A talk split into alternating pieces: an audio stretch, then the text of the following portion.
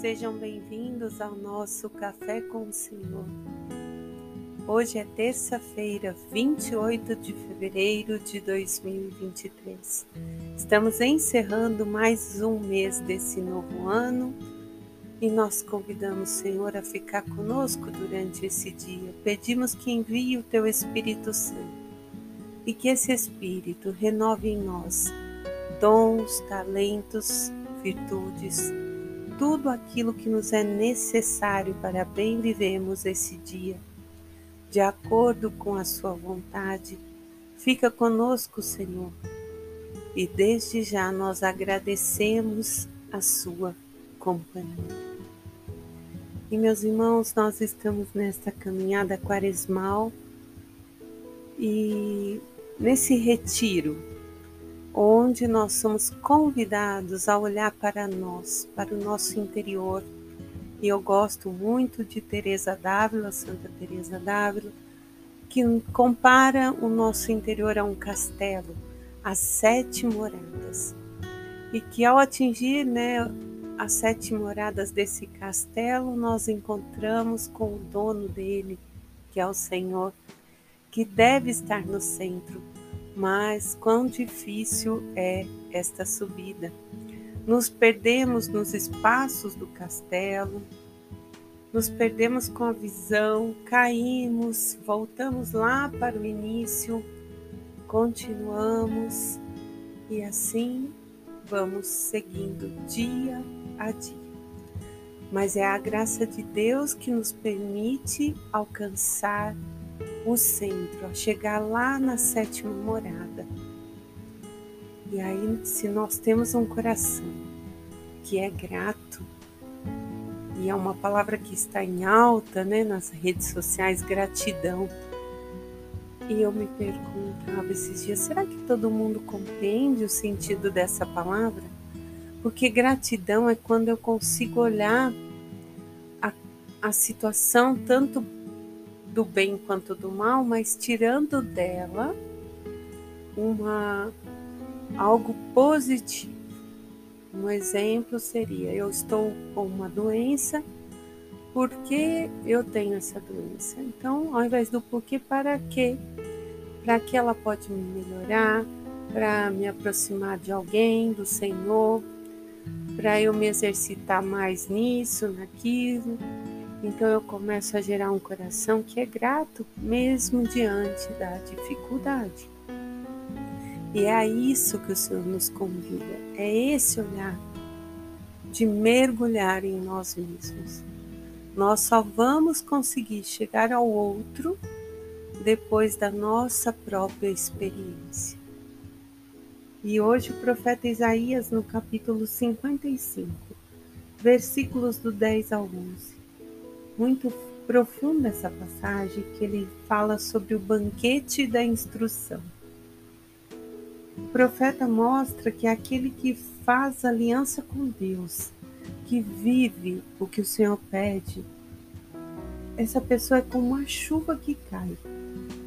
Ela só vai voltar depois que inebriou toda a terra, que fez com que a água fecundasse as plantas, aí sim, de alguma maneira ela evapora e retorna, retoma, né? Lá para o céu retorna, talvez. E assim é a palavra do Senhor na nossa vida. A partir do momento que a minha boca é, pronuncia essa palavra, os meus ouvidos são os primeiros a escutar e ela não vai passar sem gerar algo em mim. Alguma coisa essa palavra marca no meu dia, me faz pensar, me faz refletir, me faz olhar para dentro. Portanto, a palavra é fruto da missão. É fruto do que o Senhor desejou para se fazer conosco. É através dela que nós compreendemos os desígnios dele. E o salmista, no Salmo 33, vai nos dizer: O Senhor liberta o justo de toda a sua angústia. E quantas vezes nós nos vemos angustiados. Mas se somos justos, a palavra está dizendo, Ele nos liberta.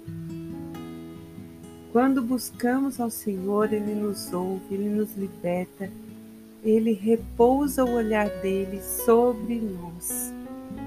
Estar sob a proteção do Altíssimo é ter o olhar de Deus para nós. Olha a riqueza. Saber que nós temos um Pai que está cuidando de nós, de todas as nossas situações físicas e as espirituais. E aí no Evangelho de São Mateus, capítulo 6, versículos do 7 ao 15, Jesus diz: Em vossas orações não use muitas palavras, como fazem pagões, pensando que Deus os atende devido às longas orações. Não os imiteis, porque vosso Pai sabe do que precisa. Rezai assim, e então ele nos ensina a chamar Deus de Pai nosso. E aí vem a oração belíssima do Pai Nosso, onde ele diz né, que o Pai está no céu, santificado é o nome dele, que venha a nós o reino dele, seja feita a vontade dele. O pão nosso é meu e é seu, nos é dado a cada dia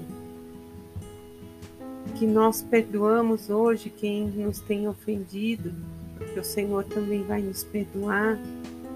Que Ele não nos deixe cair em tentação, que nos livre de todo mal. Então Jesus conclui essa passagem dizendo: Pois se perdoares aos outros as ofensas recebidas, também o vosso Pai Celeste vos perdoará. Mas se não perdoares, o vosso Pai também não vos perdoará. Então, meus amados, mais uma vez Jesus nos abrindo os olhos. O Pai é nosso, é meu e é daquele difícil na minha vida. Deus fez o sol para os bons e para os maus, a chuva para os bons e para os maus. E Ele sabe das nossas necessidades.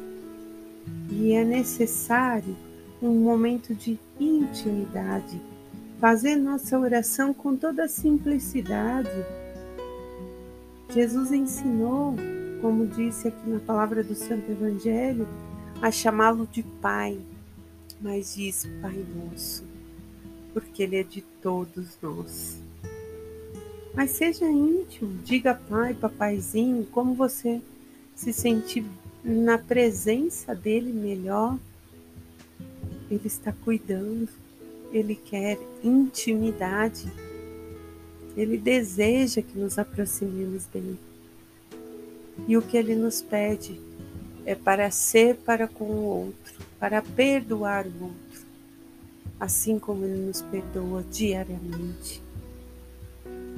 Que nós possamos ter a humildade de redescobrir esse amor divino sobre nós e através desse amor que vá mudando o nosso coração, principalmente com relação aos nossos difíceis.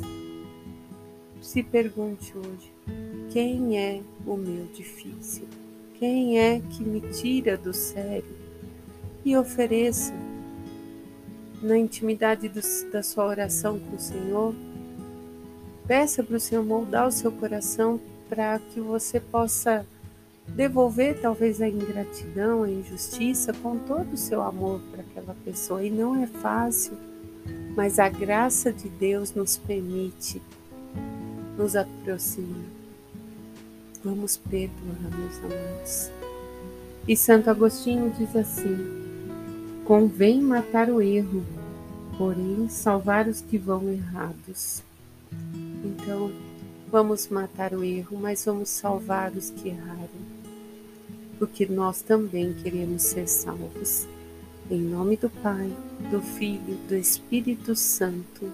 Amém.